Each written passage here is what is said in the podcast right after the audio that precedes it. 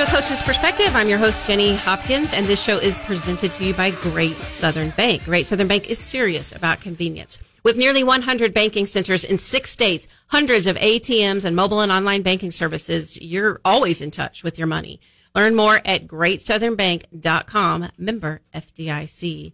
Other sponsors we're going to talk about throughout the show, and they are handpicked. That's Highland Dairy, Craig Lehman with Shelter Insurance, Bill Grant Ford in Bolivar, Story Construction, West Logging, Greg and Melinda Burnett, and Springfield Yard Cards. So before we get to my studio guest tonight, we had last week, we had Springfield Public Schools Director of Athletics, Josh Scott on. And we are in the middle of this effective leadership series and we're looking at different leadership models. And we dove into um, Coach K. Uh, we looked at his value driven leadership model and we looked at those different things. And Josh Scott did a really good job of breaking it down and how he uses it as an athletic director. And this week I wanted to break, bring on two more athletic directors or, and also former coaches and pick their brain on a model. So I'm very excited about that. If you want to listen to that show, you can go to a coachesperspective.com, also on Spotify, Apple, or Helium Satellite Radio. So I want to welcome to our Effective Leaders series, um, Coach Mark Fisher. Thanks for having me, Jenny. I'm excited to have you on. You were a basketball coach. Um, obviously, you, you, know, also spent, did the rounds uh, as a director of athletics at Springfield Public Schools. You were also at um, Drury University and you've been a mentor to a lot of coaches. It's funny because there's a lot of head coaches right now that went through Fisher Coaching University. What a lot of people say. So tell me, first of all, like if I asked you to just define in general terms, what do you think is an effective leader? What comes to mind? Well, I think being a leader is somebody that, you know, you lead by example. Um, so what, what you do when you get up every morning and, and go to work or go to practice or whatever you're doing, it's you're that example. And because there's always a set of eyes on you. So I think, you know, being true to yourself, uh, hard work, you know, all those things go into to being a good leader and, um, you know, just lead by example. I think that makes a big difference to be a role model. Um, I think I think that is not just talking the talk, but walking the walk. Um, that's that's a great point. Let's see if our other guests can top that answer. no, I'm teasing. Uh, and you all have been longtime friends, have known each other for a long time. From Ozark High School, Director of Athletics, Yancey Little is joining us. And, you know, Coach Little, we had some great knockdown dragouts back um, when we were coaching back in the day. I always had the utmost respect for you, not just for your basketball brain, but how you treated your kids and how you ran your program. Um, and now as an athletic director, I know that your mindset has shifted just a little bit, but you still have that, um, that leadership quality that I think is really important. But how would you describe an effective leader? Uh, first of all, thanks for having, having us on tonight, Jenny. But, uh, you know, as far as a leader, you know, I always kind of look back to, to myself and, you know, what I feel like maybe has helped me in, in my leadership roles is I'm really, honestly, I, I pay attention. I, I'm aware of my surroundings, aware of what's going on not only you know seeing you know we talk about team or players or coaches or whatever you know you kind of watch and observe what they're doing and then you listen to what their needs or see what their needs are then obviously you find a way to become you know lead them and and how you want them you know to perform or to coach or uh, you know any other facet in their life. And and it's it's not easy is it? Oh absolutely not. I mean it, you know times have changed and the and the things that that go on and things that you do observe, you know, change and have changed, you know, through the years. So with that, I think as a good leader, you also got to be able to evolve yourself and, and, uh, figure out ways to, again, to help kids or help, you know, teams or help others, uh, be successful. And I, and I think this, um, and, you know, I hope this is not a shocking statement to anyone, but leaders don't always have all the answers. Sometimes you've got to process and you've got to navigate through things as well and and that takes um that takes a little bit of, of time and that takes a little bit of effort. Um, but being aware of your surroundings, I like the way that, that you are saying that. Um, what, what do you think about his um, definition of, of effective yeah, leader? I you know Yancey's had an outstanding career. You know, not only in coaching but moving into his athletic directorship role, and and you know Ozark is uh, you know it's a great school, but you know those size schools, you know, with your duties as an athletic director and activities director, I mean, you've got a lot of um, people that you're supervising and a lot of programs and and you know what I really enjoyed watching you know Yancey coach is he was no nonsense. You knew what you were going to get. He was consistent, and uh, he's going to tell the truth. And um, I think at the end of the day, they may not like what they hear at the time, but they respect it, and, and down the road, uh, you know, they know that's what they they uh, needed to hear. And I think a a, a leader, a, a really good leader, needs to be consistent. Also, I think that uh, the people want someone that you know is, has a consistent personality. Um, they're good listeners, and at the end of the day, you got to be a problem solver because when you're an athletic director or a leader, you're going to have a lot of things that end up on your desk that uh, that people want to help. Uh, they want a solution to it. So, you know, that is interesting. You know, I had a listener send in a, a, a comment about this this leadership series. And one and one of the questions was, I'd like for you to ask your guests, you know, do you think leaders need to have a black and white mentality, or do they have to have that gray to be able to look at all different angles? I know what my answer is on that, but I'm interested to what you all think. Well, I think you've got to have a foundation. Like these are the these are the must. I mean, these are the uh, non-negotiables or whatever, as far as what your set of rules are, what your moral compass is, and then from that, then I think it becomes gray, if that makes sense, because not everything's always black and white. I think we all, you know, get that, and not every uh, situation is treated equal. You know, you can't have, you know, you have different rules for different things and different situations. you It can't always be just black and white and cut and dry because you, again, you have to, you got to look at all the different uh, variables of the situation and, and then decide or make a decision from there. Yeah, that's a good point. Good point. What was your what was your thought on that? I, I, I agree. I think there's got to be a little bit of gray because of what you know you all were just saying. There's a lot of stakeholders involved. And so everybody has a different um, idea of a situation and how it should be handled and how it should be turned out. And you owe it to your stakeholders to listen to all of those angles and then be able to try to piece it together. So I, I think there is a little bit of gray, but I, I love the foundational. These are, this is, um, I use the, the term moral compass often. This is my moral compass and this is my foundation. But you have to be able to be open to looking at those different angles. And that's not easy sometimes.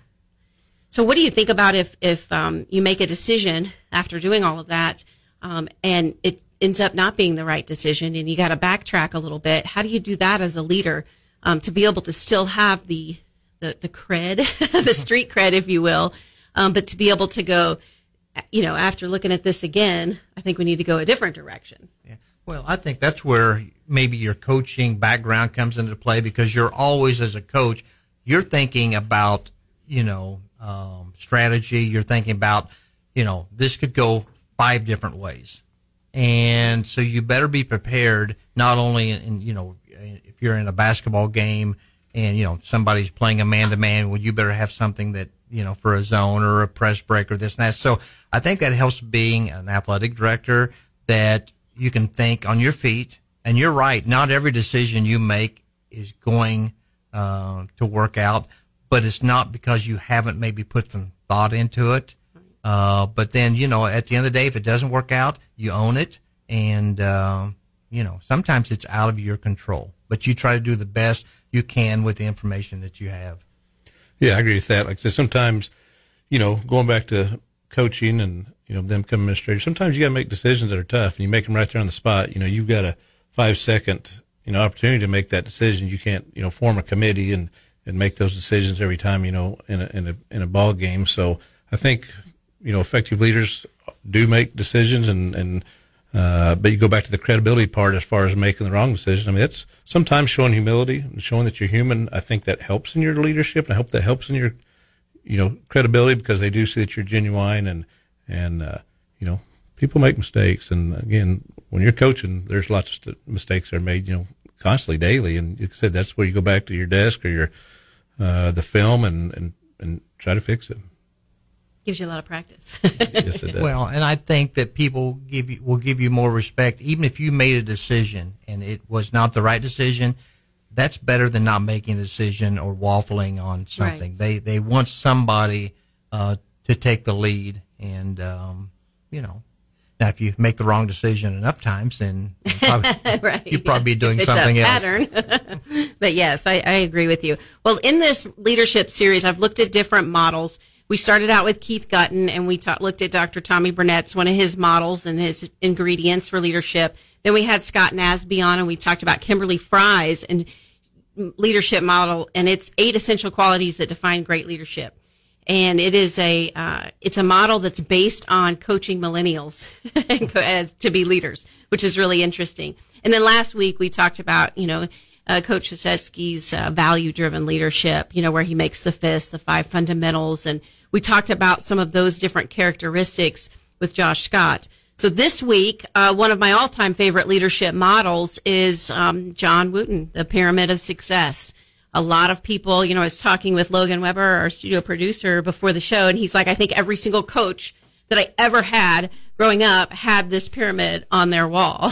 yeah, can't confirm. I mean, as somebody who played at football, basketball, baseball, track, it didn't matter. There was, I mean, my dad wasn't even a, a teacher, but he coached me the entire time I was growing up as a kid. And we had a John Wooden Pyramid of Success uh, written, you know, it was on the back wall in his office. So yeah, I, I'm very well versed in it. Well, and it leaves little, it, it, doesn't leave very many stones unturned. You know, he talks about a lot of different characteristics, and this is one you can Google and you'll see, you know, uh, you'll see it all over the place.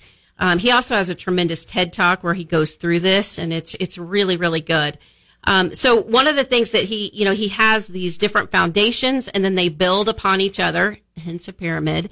Um, and so we're going to look at the different rows, and we're going to talk about some of those different characteristics. Um, and then I want you all to evaluate it. I mean, yes, John Wooden is one of the greatest coaches ever. Some say the greatest coach ever. Um, the philosophy that I feel like that he had in, similar to mine and to Coach Fisher and to Coach Little is that you coached people, not just players. And that's the, when I look at this, that's what I see.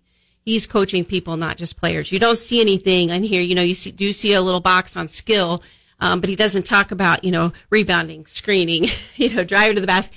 This is, this is life stuff. So we're going to dive into that. We're going to take our first break. When we come back, we'll dive into this if you guys think that you're ready to do that think I'm you're ready. tough enough to do this. We'll be ready.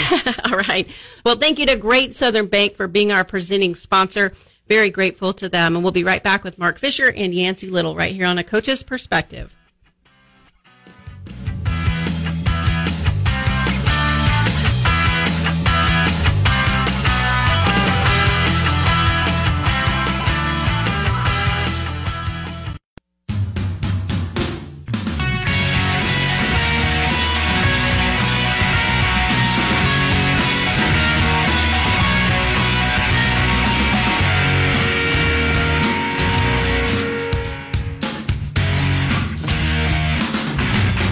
To a coach's perspective. Hey, this segment sponsored by Highland Dairy. They've oh, they've owned by dairy farmers and they've been providing a great selection of nutritious dairy products since 1938.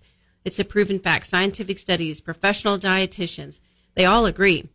The ideal sports beverage recovery drink available to athletes after a workout is chocolate milk. And Highland Dairy has the best tasting chocolate. They're a proud sponsor of a coach's perspective. And you know, both of both of my guests, you know, are are Hall of Fame, you know, coaches, athletic directors. You know, and Coach Fisher, you actually um, helped run the Tournament of Champions, the Blue and Gold. You had so many different things that that you were a part of in this community. Do you ever remember Highland Dairy not being a part? Of that? Oh, they've always been great. Uh, the folks over there, anything we ever needed, uh, I mean, they didn't they you know, find a way. I, they do, and um, they've just been really great supporters of Southwest Missouri athletics.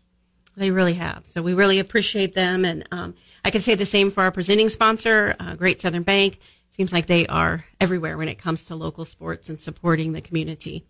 Um, all right, we're, t- we're talking about the effective leadership series. Yes, we're still in this series. And tonight we are evaluating the model, you know, from one of the greatest coaches ever, John Wooden's um, Pyramid of Success.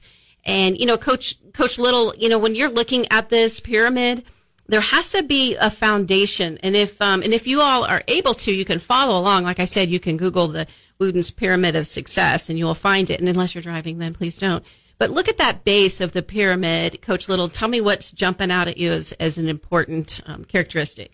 Well, you know, those saying of, you know, they don't, they really don't care, you know, what you know. They want to know, you know, what you want to do and what you want to do for those kids, especially as, you know, being a leader or whatever when I look at the base of this, I see some some terms like friendship and loyalty and cooperation, enthusiasm. I think those are the foundations of being a successful leader. I mean, you've got to you've got to build that friendship and loyalty to your audience, whoever that is. I mean, if you're a, a CEO or I say go back to a coach or a administrator or a teacher, whatever it is, you've got to demonstrate those characteristics. I mean, you got to be uh, loyal to your, you know, to your team or your uh, fellow employees or your peers or whatever. Like I said, if you can do that, like I said, it doesn't matter how good of a coach you are. You've got to be able to relate to your kids or your uh, group that you're trying to lead. So I think that base right there is, is, is spot on because you've got to do that before you can do anything else. Right. And having that work ethic along with those characteristics is that foundation because you can't really get anything above that, that baseline without it. Um, you know, what jumps out at you, Coach Fisher, when you see that, that foundational row? Well, again, the loyalty. And loyalty comes in a lot of different forms. Um, you know, it may be as an assistant coach, uh, loyalty to the head coach. It may be as your players, the loyalty, uh, loyalty to each other, uh, you know, and that is having your back, you know, whether that's on the floor or on the field, being able to, whether it's help defense or you know that your teammates, they've been in the gym working out. And because if you haven't, then they really haven't been loyal to the program. They haven't been loyal to the team and they really haven't been loyal to their, their teammates. So I think as coach mentioned, if you don't have that foundation, then that competitive greatness, you're going to win a lot of games, but you're not going to win championships. And, uh, and I think that's why it's so important to have that foundation and keep building up through the pyramid. Well said. Well said. So let, let me ask you this in your, in your position, when you have someone that's disloyal, or let's say you have, um, you know, a situation where you've got to show your loyalty to a coach in, in the program, like you have a parent that is like, this coach doesn't know what they're doing, you know, whatever they're uh, yipping about. Um, how do you show loyalty to your coach? How can you try and, and diffuse that situation and still be loyal to your coaches? I think it was, I mean, you know, just like there at Ozark right now, you know, of course we have, you know, numerous coaches of all abilities. And I think we've got a, you know, great coaching staffs on, on numerous of our programs, but I kind of treat them like my players. When I go back, you know, you're not always going to have the best players. I think that's part of you as a coach. You've got to invest in every single one of those players in some capacity, and your job is to help get them from point A to point C or D or whatever that is. And I think that's the same way you know, as me as an administrator, as as an AD, you know, you've got these coaches that you know they might not be the best coach there is. You know, they might need some help here help there. And I think again, that's part of being a good leader is not just to you know kick them to the curb or whatever, but bring them along. And so I think that's some loyalty there. You know, you're going to be loyal to that coach just like you would that you know player number 13 on your basketball team to try to get them to where they need to be and and just like as a player, you try and you try and try, and eventually you hope it happens, but there's times that, that it doesn't happen. And then I think that sometimes, you know, same thing with the coaches, you know, you try and you try and try and you put them in the best possible position to be successful and you try, but sometimes it just doesn't happen. And of course, as we know, then sometimes you got to go, you know, different ways. You can offer them all the water in the world to drink, but they have to drink it, um, and they have to be receptive to that. And then sometimes it just might not be a good fit as well. I think that's important you know, to acknowledge as well.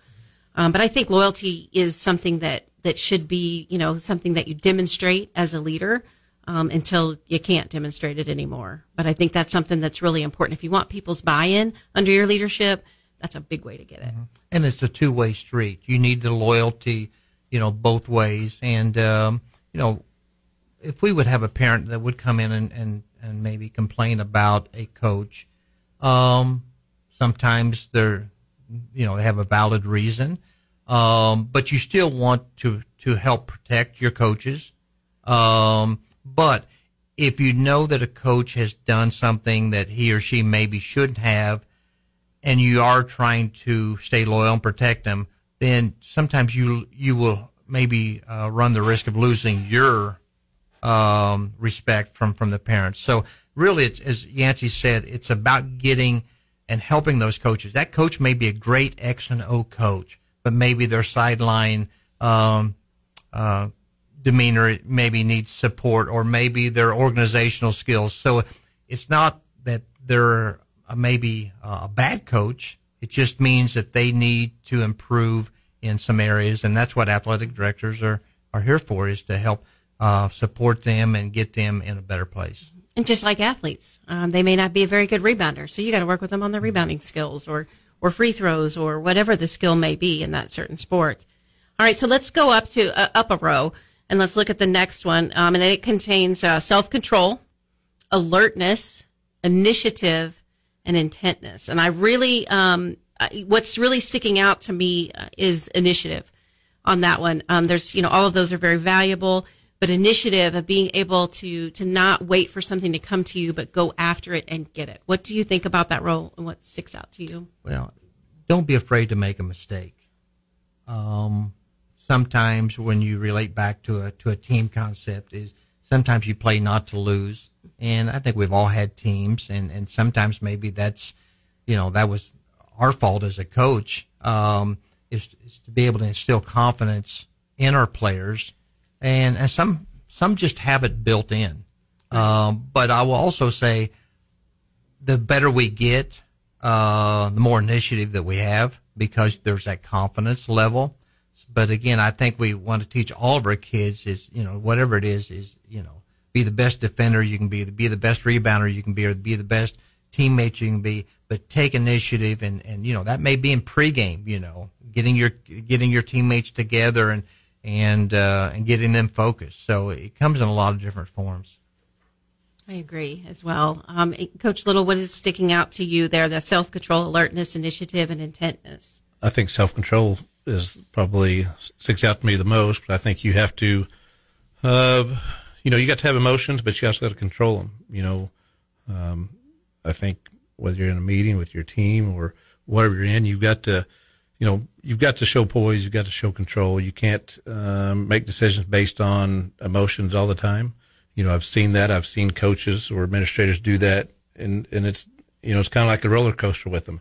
You know, one thing I'm going to tell you, you know, some coaches that we used I used to coach against, I'd always tell my kids, hey, weather the storm because when they're up, they're up, but when they're down, they're down because it was so emotional the way they coached on the sidelines and their and their players played exactly like that.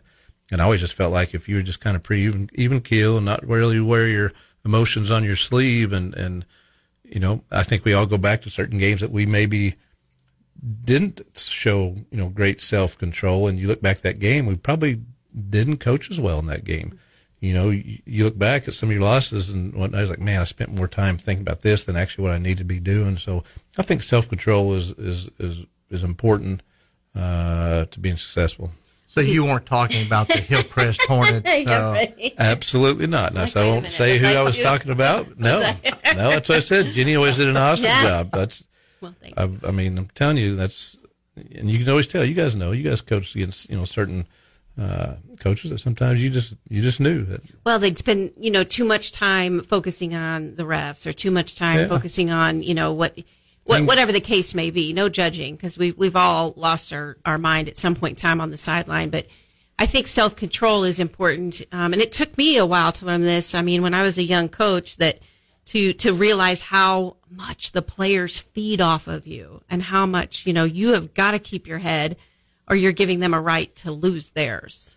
And even but even in the locker rooms, I mean, you know, halftime after game, you know, we've all, you know, obviously been irritated about a loss or whatever. But even when you're sitting in front of that team, you know, those young kids, and you're uh, self control. And say self control, it's also not only your actions, what you your, your body language, your demeanor, but also what you say. You know, if you start you know, making excuses to why, you know, something happened, why you got beat, I think that creates a victimhood mentality. And, and I, I think Amen. that's part of being self control. I, yeah. don't, I don't think that's okay. Speak that, speak it, because I, I think also there's a there's a part of where some young coaches separate themselves from the team by saying, I don't know what you guys have been doing, or I don't know how you don't know how to play defense.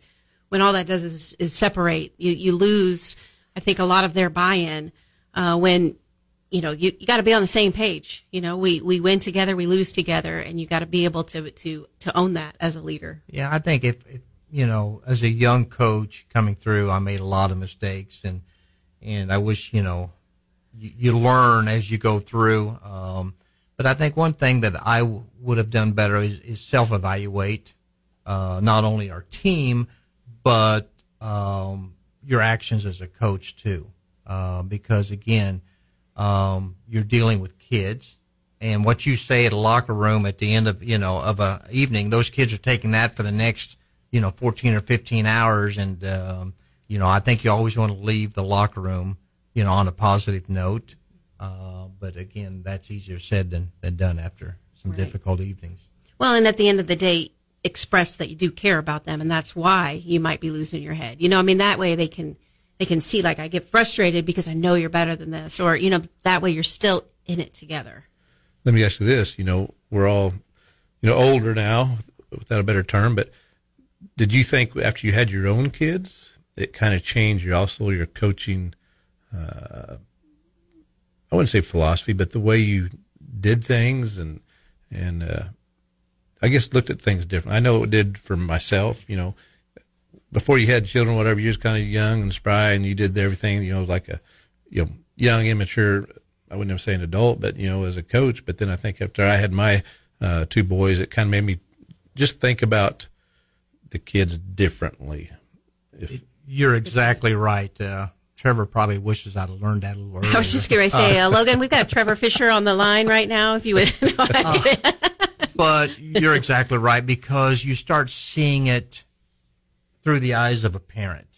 And I probably having uh, you know Trevor going to Missouri State as a walk on, Ben going to Drury as a walk on. I got to see the other end of those kids in a in a role position, and I I probably I know I would have done a better job of making sure those kids were included and you know felt you know like- Valued. valued yeah Yes. so I think looking at that because when your kids maybe in high school are maybe a focal point, but then when they go to the next level, they're not. You see it through a different lens of how those parents were were viewing it, and um, so yeah, I think you know in coaching, you know the junior high uh, junior, uh, kids at Greenwood now has given me you know all new perspective on it, and you know I've had you know Well, on most that- fun. yeah. On that note, though, you have a lot of your players, the alumni,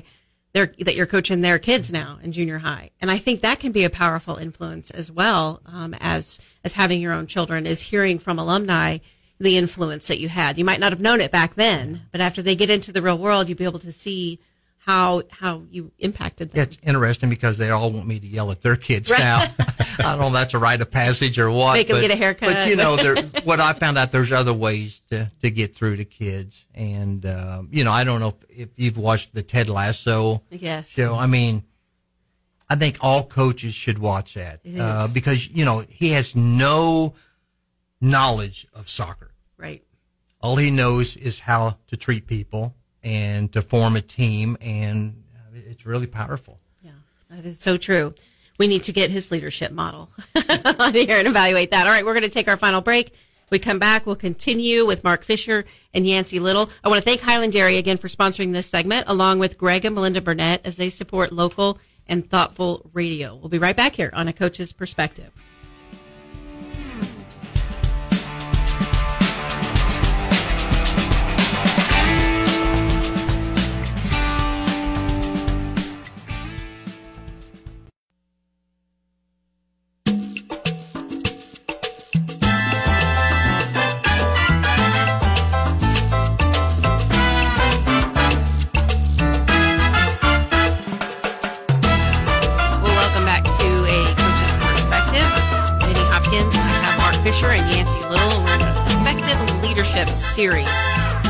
Been evaluating different leadership models, and this week we are evaluating John Wooden's Pyramid of Success. This segment is sponsored by Bill Grant Ford in Bolivar.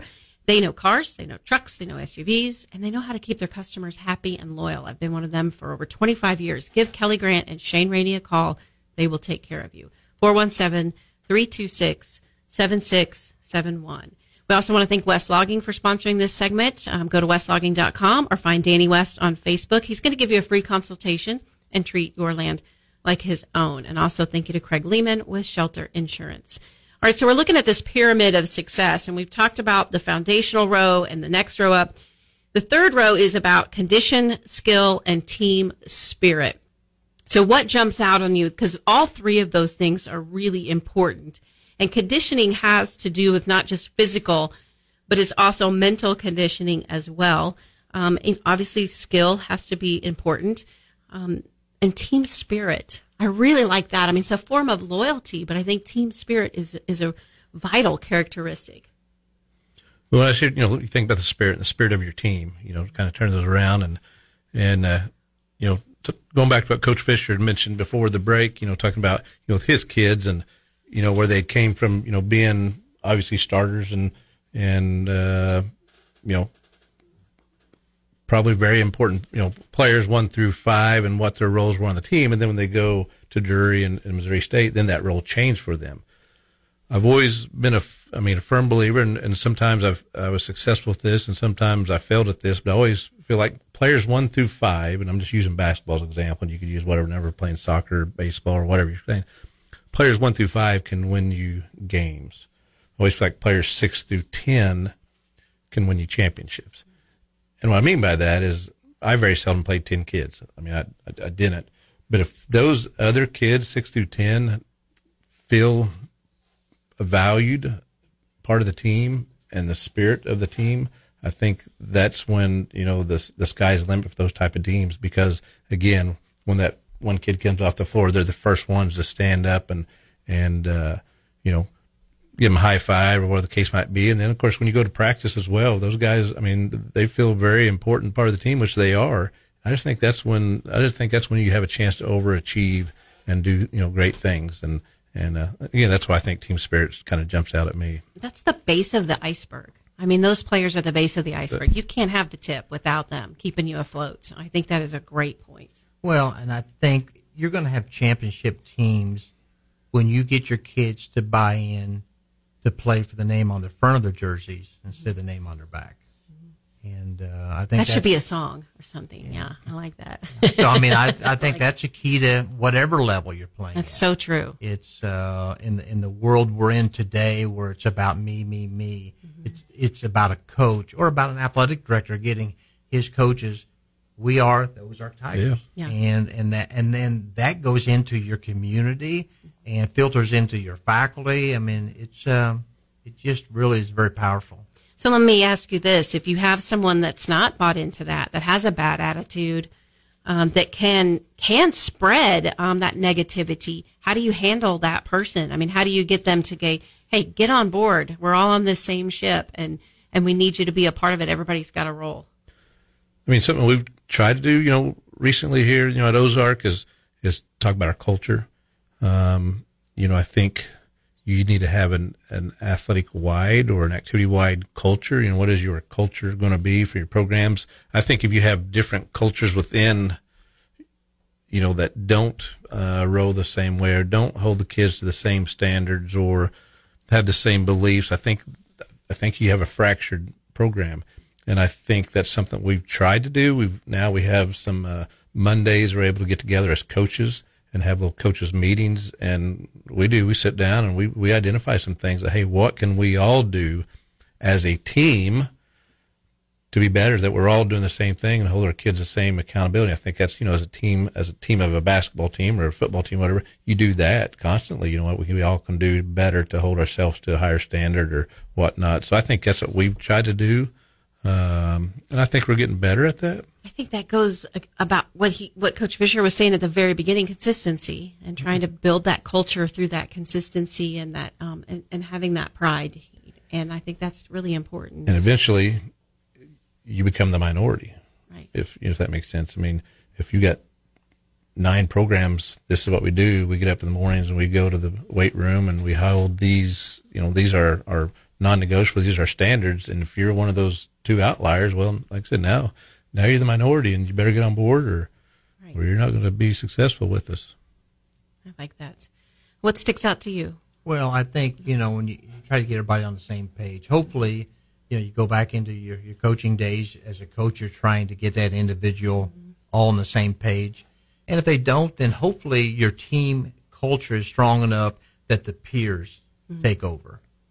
And I think maybe it's effective if you can get that individual or individuals in leadership roles where now, you know, they're in a position to, um, you know, be a leader And, you know, some days it just, you know, that individual just uh, is, you know, not ready to, um, to, to be in the role they are and it doesn't work out. But, but again, I think you do everything you can to try to get them. And, and if not, then they normally just take care of themselves, you know, by, by not being a part of the program. Right.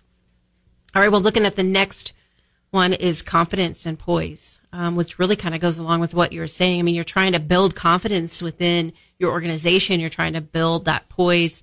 Um, that also has a lot to do with the self control we were talking about earlier. But being able to be confident and poised, um, those those people under your leadership are going to feed off of you. So, how, what do you think is important about those two characteristics? Well, you go to confidence. You hopefully do you know pretty well these things that are below, and then at some point in time, then you you become confident as a leader, and you know with that confidence, then now you're pretty uh, pretty sure about what you're doing, and then therefore, you know whatever it is, like I said, as a player, or it doesn't matter if you're you're a landscaper, if you feel like you are very good at what you do, I mean, I think that comes off, and I mean, look at Patrick Mahomes. You, know, you jump into another topic, you know what he does and his confidence level and and you see that and, and people want to be a part of that and, and jump on board with that. But I think confidence is a huge factor, not only you as a leader, but also for your kids and doing anything you can to make them confident, whether it's, you know, constantly shooting free throws in practice to be good at it. So therefore they get up, you know, to the line late in the game. They're confident they're going to make that shot. Mm-hmm. If you have not prepared, it's hard to be confident. Now you may have somebody that, that shows some fake confidence, but but you can see through that. But if you have not prepared, whether it's skill level or the mental part of the game or coaching, then it's really hard to be confident because you're not confident in yourself. Right. Uh, and then you talk about poise. I think there's no better example than what we saw this past weekend. yes. If the Baltimore Ravens had poise, they would probably be playing the 49ers because if you just look from whether it's um, the personal fouls, you know, a penalty, I mean, just one right after another, and um, and if you know whether it's NFL, high school, um, if you can't, you know, they talks in here about fighting yourself. Well, you know, if, if if you're not in a position to be able to control those emotions, and not only does it hurt you, but in that case, it hurt their entire team. I agree.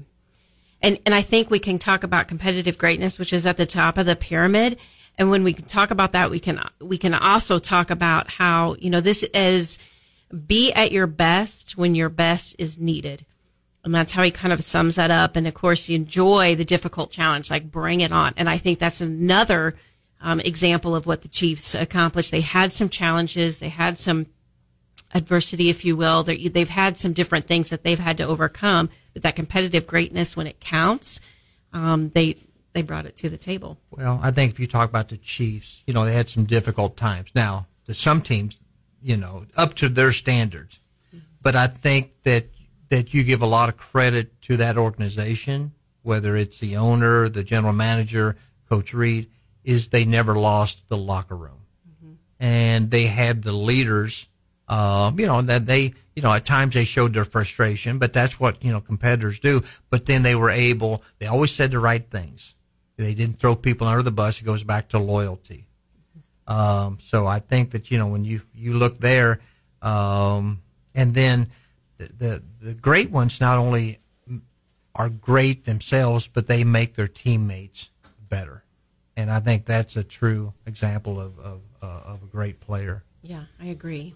And of course, we've all, we've heard the term front runners. You know, anybody, you know, well, not anybody, but lots of people are are good. You know, when you're out there in front and or, or you're ahead or this and that. But it's the, you know, the old saying, the cream rises to the top. When you're behind or your back's against the wall, and that's when I think greatness then, you know, comes out. And I think again, going back to the Chiefs, I think you know they haven't been the front runners this year. You know, they've been the underdogs, you know, like in the playoffs. But you know what? They just kind of take care of business and. And like I said, with Andy Reid, I mean, it's just it's just leadership, and you can just tell. You look at you're talking about your coaching, you know, uh, tree. You know, obviously look at Andy Reid's, and I think that you know is a is a prime example of a person that's a, a phenomenal leader. You know, when the lights get the brightest, you know, who can perform and, you know, That's that's who uh, end That's up that competitive uh, well, yeah. greatness. Yeah, that's a great point. Um, well, if you look at the pyramid, he also has some different intangibles on the side to help you climb that pyramid.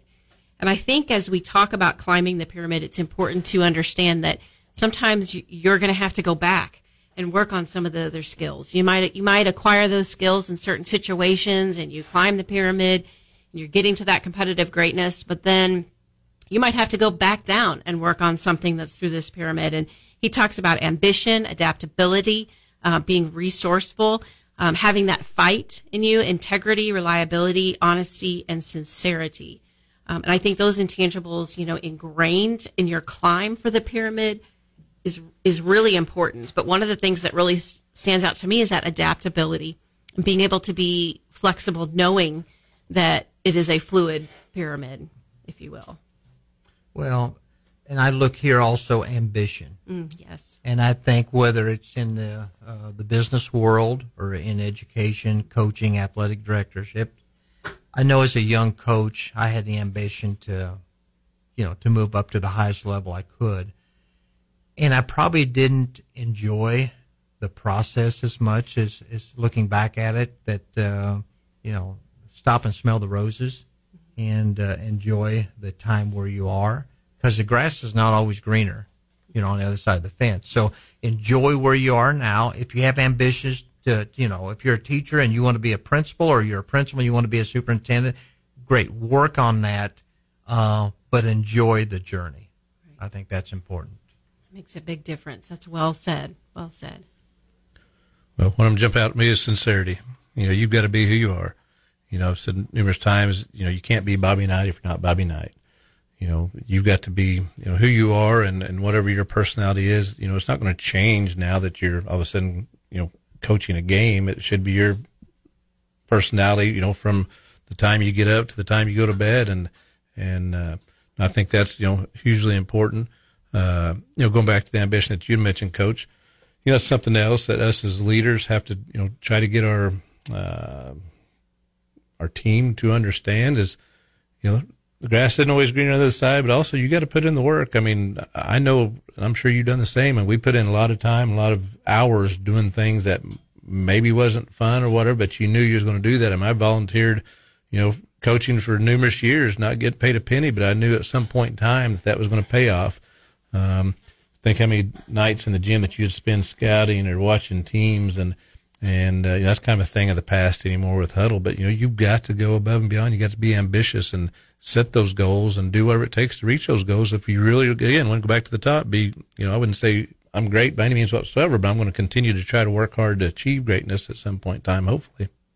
You mentioned about scouting. I always felt that if I was not in the gym and got to see a team live at least once or twice, then then I was letting our kids down because we weren't going to be as prepared as, as we could have been.